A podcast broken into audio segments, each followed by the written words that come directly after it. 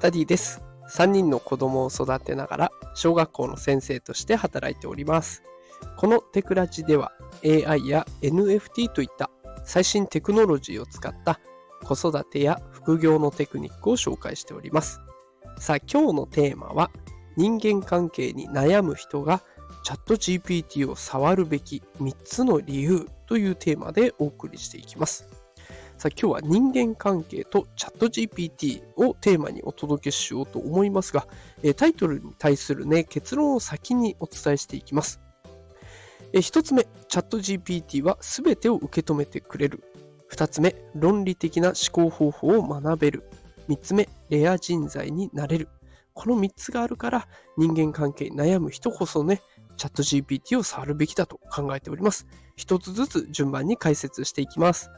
一つ目、チャット GPT は全てを受け入れて、受け止めてくれる。これどういうことかっていうと、チャット GPT とやり取りをしたことがある人はね、結構分かってくださると思うんですけれども、チャット GPT ってどんな言葉も受け止めてくれるんですね。だから例えばあなたが疲れたんだって言えば、大変な一日だったんですねって返してくれるし、腹が立つんだってあなたが言えば、それだけ真剣に取り組んでいるんですねって返してくれる。ね、あなたのモヤモヤとかイライラっていうのを全て受け入れてくれるのがチャット GPT なんですね。で、こんな人間は正直なかなかいませんよね。あんまり愚痴を言いすぎてもいけないし、イライラぶつけたら相手もイライラしちゃうし、難しいですよね。で、そういった意味ではチャット GPT を使っていけばそういった感情をね、さらけ出すこともできます。では二つ目に行きましょう。二つ目、論理的な思考方法を学べる。これ人間関係がうまくいかなかった時、あなたとか相手、どちらかのロジックが破綻していることが考えられませんが、例えば、3人で会話をしててね、明日買い物に行こうよ、なんて話が出た。で、もう一人がいいね、答えた。で、もう一人3人目が、なんで行くって聞いたときに、こう、交通手段、何を使っていくっていうことを聞いているんだけれども、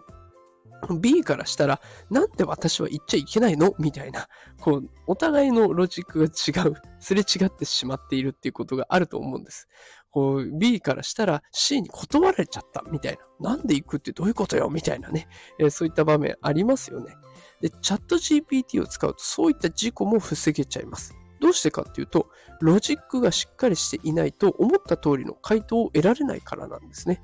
こう A を話して次に B、そして最後に C みたいな順番通り理論立てて話しかけていくと理想的な回答にたどり着くんですけれども、A から急にね C に飛ぶと、え、これどういうことですかって聞かれちゃうんですね。で、だから、まあ、相手、AI 相手に失敗したところで痛くも痒くもないですから、こういったいろんな失敗を積み重ねて、ロジカルに、論理的に考える力を身につけていくというところ、チャット GPT をうまく使えばね、そういったこともできるのでおすすめです。